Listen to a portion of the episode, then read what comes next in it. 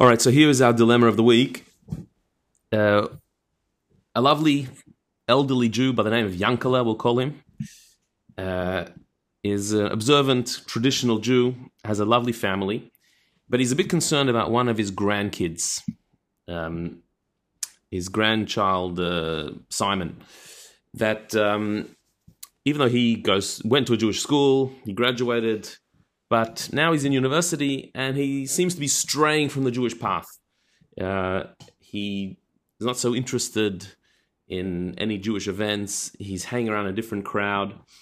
And so Yankala, the grandfather, is really concerned about this particular grandson that uh, is he going to stick with his Jewish identity or is he going to completely lose it while he's in university?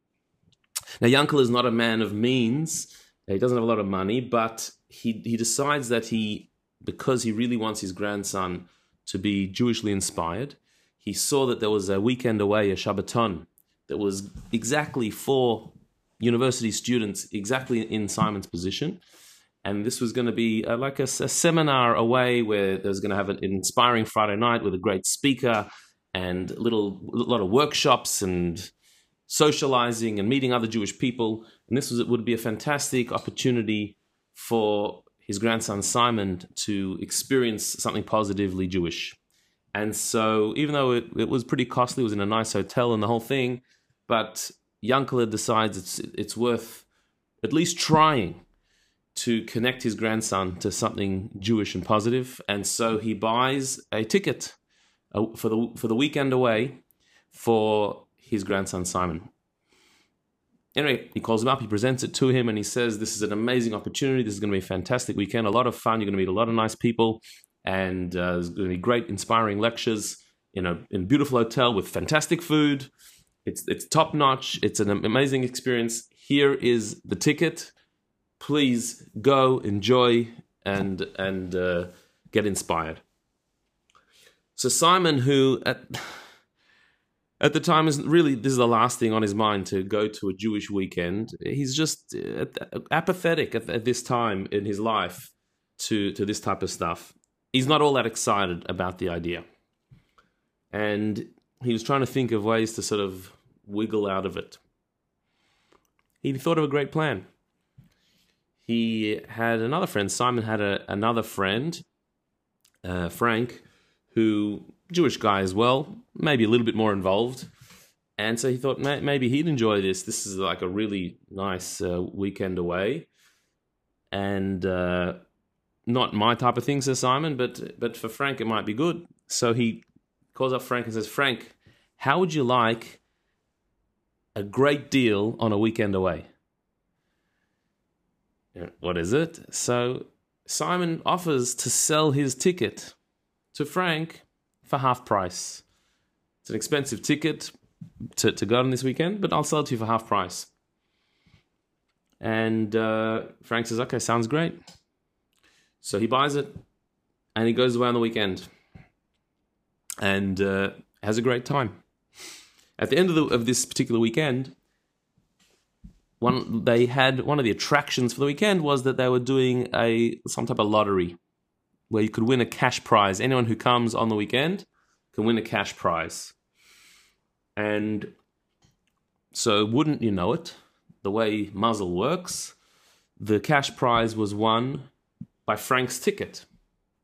Now, it happened to be that Frank's ticket, the name on Frank's ticket was Yankel. Yankel, the grandfather who bought the ticket, he was the one who whose name was on the on the ticket, even though he'd bought it for his grandson Simon, and Simon didn't go, but Frank went. But the name on the ticket was Yankel. And so when they announced the winner, so Frank had, had the winning ticket, but they also had, had uh, sent a message to Yankel that he's the winner of the lottery. And it was a considerable amount of money that uh, was the prize money. So now, what Yankel finds out from all this, not only he finds out that, that the winning ticket was his ticket, but also that his grandson was not the one who received this winning, but his grandson's son, Frank, had bought at a, a cheap price the place at the weekend. So Yankel's a little bit annoyed at this stage that uh, okay, his grandson didn't want to go. That's one thing, but like that some some other guy should get this this prize. I bought for my grandson. My grandson's not getting it. I I spent money on this. The least should be I should get it. And so Yankel says I, I, that money belongs to me. The winnings belong to me. I should get get the prize. Frank says, "What are you talking about? I bought this ticket fair and square, and therefore I'm the participant at the weekend. It's my ticket. The fact that's got your name on it. Well, it was yours, but I bought it, so therefore I get the winnings." Who's right?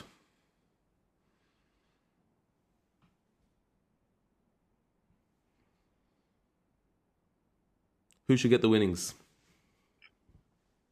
Uh, I think it goes with Frank's fault. It can't really be Frank's fault. He bought a ticket. He won a prize with that ticket. He doesn't know the backstory. It's just too obvious. So it's obviously going to be a much more Well- interesting and exciting answer. he's not he's not at fault. We're, we're not saying he did something wrong, but the question is, does does does he keep the winnings? I'm saying I don't even I don't even know why there is a question. His ticket, which he purchased legitimately, won a prize. That's all there really is, it from my opinion. Like he bought a ticket legitimately from a guy that owned the ticket, and that ticket won a prize. Okay. What's the story? So, What's so the, the, assumption is the assumption is that the purchase of the ticket was legitimate. Let's analyze that for a second. Ah, Is that a legitimate sale of the ticket? Could there any, be anything wrong with Simon selling the ticket to his friend Frank in the first place? It- but even if there is something wrong with that, even if there is something wrong with that, does it have an effect on the buyer? Let Let's assume for a moment he's not allowed to sell it, but he did. So, b'di'evet, it's sold. Does it have an effect on the purchase? Well, well, uh, purchase- a, a- some sometimes a sale will, will be null and void if it, if it was if it was on false premises. So the question is, did Simon have the right to sell the ticket that his grandfather gave him as a gift? Well, I mean, the only thing you could say is, did he get a right to the ticket or did he get a right to the experience? Right. So if you got a right to the experience, but the ticket actually was the grandfather's, then whose is it? Right. Um, so it's like if you said, uh, I, bought you a night in a hotel room. I registered it under my name and my frequent hotel stay, and I thought I was going to get the frequent hotel stay points and then the guy shows up and tries to register his own points, I might say, well, actually, I gave you the right to the experience, but not to the points and everything else. So you could lie in the bed, you could use the shower, but the ancillary benefits were never yours. Oh, mine. so so we have to then a- analyze. Very good. We have to analyze the nature of the gift in the first place before we get before we can look at the sale from Simon to Frank. We have to look at the gift from Yankel to Simon. What's the nature of that gift? Is that was that an unconditional gift? It was he buying him this ticket to do whatever he wants with it, or was there a specific intention in this gift? And does it need to be stated? Because whatever the intention was, if he has stated it or not stated it, that should also make a difference as to what this guy can do with it. Right. So so so that's true. Although sometimes an unstated intention, when it's obvious, is also binding. When the grandfather bought the Uh-huh. ticket for the, for the grandson, this was not giving him a monetary gift. It was it was saying, "I want you to have this experience." The underlying unspoken intention was, "I want you to be a bit Jewishly inspired." And so, therefore, I would like you to go to this weekend. I bought you a ticket to go there. So, for him to then sell that on is questionable because it's almost as if this was a conditional gift. I'm giving you this gift because on condition that you have this this experience. If he doesn't want that experience and he's selling it on, well, then that's actually gone against the the foundation of what that gift was.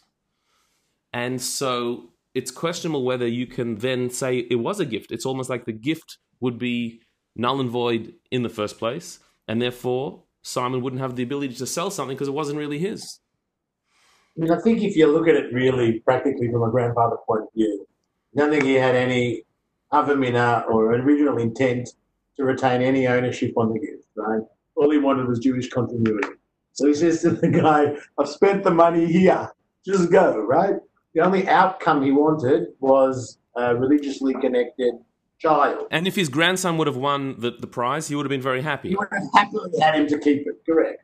So now, after the event, he's going to try and make some conditions when really that was never his original intention, I think, is weak. Okay. Well, to, to say that his intention was not to give the prize money away, okay, that, that we could we could question. But to say his intention wasn't that his grandson should go to this this event, that that was why he bought it. That that was clear. And so it's it's interesting. Shulchan Aruch, the Code of Jewish Law, talks about the laws of gifts.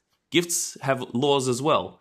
You know, you think a gift is just out of the kindness of your heart, but there's a legal transaction going on when I give a gift. And so Shulchan Aruch says that when you give a gift, if you give it conditionally, if you stipulate a condition, I'm giving you this gift in order for you to use it for A, B, and C, so then the gift is only yours for A, B, and C. And if you don't do that, so then the gift is not yours. It comes back. The question is when the, there was no stipulation, you just gave a gift. So then can you later say, well, I meant that it should be for this or, the, or for that? Well, not really if you didn't stipulate. But if it's clear from the situation that that's what you gave the gift for, so then that could be binding.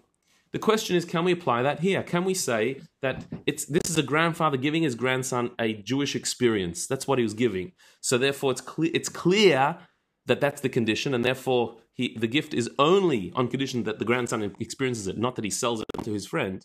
Can we say that, or or perhaps not? So it's really one for you know judgment that your your own judgment on this one you could whether you you could say that's a, a, a, like a tacit agreement a tacit condition or not. But perhaps we could argue that in this particular case it's a little bit more delicate than that. Indeed the grandfather is trying to give his grandson a jewish experience. He's trying to inspire him. A part of inspiring somebody is that you can't force them to do something you you can't tell somebody I want you to get inspired and I want you to go there and do, and, do, and get inspired immediately. That that's not inspiration. That would actually be pushing him further away. If you you got here a, a guy, this young Simon, who is not all that connected at the moment, and by his grandfather being too pushy, that will probably turn him off. So the grandfather could not have made any kind of condition saying, "I'm giving you this ticket. You must go to this weekend." You you have to go. That that would already put a damper on the entire experience. It had to be given in a way that was delicate, that was open, that there was the possibility that the grandson will not be interested in going and and give up his place at the weekend. So if the grandfather is is working sensitively, which it seems that he is, so we'd have to say that he was giving this gift quite unconditionally, even though his desire in his heart was that his grandson should go and have this experience, but he would not have made that an ultimatum that you must go, because that would defeat the entire purpose of inspiring somebody. Not only that, but if the, if the grandfather is altruistic in his desire for Jewish continuity, it should give him at least some level of satisfaction that Frank, Simon's friend, went along and had this experience. Okay, it's not my grandson having the experience, but at least somebody, a nice person, a nice, a nice, good young young Jewish man is having this experience. That that's also positive. That's also good. He should be happy somewhat with that. So it would be what about, difficult to say uh, that there was a condition here. Hmm? What about the lottery? Oh, so once once we say that the gift is a complete gift, once we say that that he's given it to his grandson and therefore it's his ticket to rip up if he wants, to attend the seminar if he wants, or therefore to sell it if he wants. It's totally his. So now we, we can go to the next step and say, well, now if the sale was valid because he did give the gift with with with with all those that openness, so it was Frank's ticket now. The grandfather could, however, or, uh, uh, um, argue that the nature of a lottery is that it's based on on mazel. Mazel means luck. Whose luck was it that this ticket won? It had my name on it. If it has my name, so isn't it my mazel that won? And therefore I should get the prize? But uh, even that is a little bit of a weak argument. It's a little bit weak to say that because it's got your name on it, it's got your mazel t- attached to it. Because bottom line was, you gave it to your grandson and it's his. He could have done anything he wanted with it, really, legally. He, he'd had the right to do everything he wanted with it, which he did. He sold it.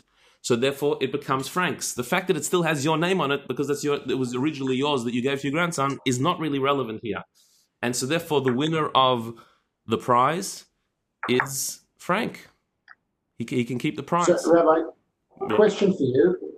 You know, you're, you're arguing whether or not he gave it to his grandson with tnai or not, and whether that can be applied. Isn't that a, a question for only the grandfather? So you're trying to make an objective conclusion as to whether or not, based on circumstances, it could have been done conditionally. But isn't that something that only the uncle can tell you? Well, he could, but but nothing here was expressed, nothing was in writing, nothing was said, and so we have to we have to assess. You know, after the fact, somebody saying, "Well, this is what I meant."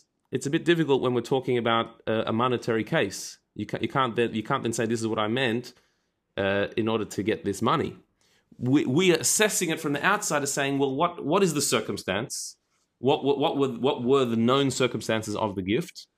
And based on that, we could say that it was given without a condition, and by definition, shouldn't shouldn't be there shouldn't have been a condition. There couldn't be a condition because that would defeat the whole purpose of such a gift, this particular type of gift. Now, in conclusion, Frank does have the right to keep this money. If Frank was a real mensch, he may be willing to share some of that winnings with Yankel in recognition of the fact that Yankel, out of the goodness of his heart, remember, he this was not something that, that he could so easily afford, but he stretched himself for his grandson, for hope for that his grandson should connect to Yiddishkeit. And Frank ended up getting a half price ticket. It would be nice of him to share some of the winnings with Yankel to offset some of the cost that, that it cost him. But we cannot obligate him to do that. That would only be something that would be out of the niceness of his heart. Yankel also has to remember that if he wants to influence his grandson positively with Judaism, he has to be a living example of that. And a living example of that is showing a certain bre- uh, broadness of heart and generosity that if Frank was the one who was supposed to go on this weekend, maybe he needed it for some reason more than Simon. Maybe it wouldn't have been so good for Simon. If you have real faith, then it means it wasn't Simon wasn't supposed to be there, Frank was supposed to be there, and Frank was supposed to win. And if you believe that with that with that, that type of faith, that would be a greater example of positive Yiddishkeit, maybe even more powerful than the weekend away that Simon missed out on. Shkoyach, Rabbi. Thanks, guys. Have a great day. Thank you. Shkoyach, Rabbi. Yeah. Keep well.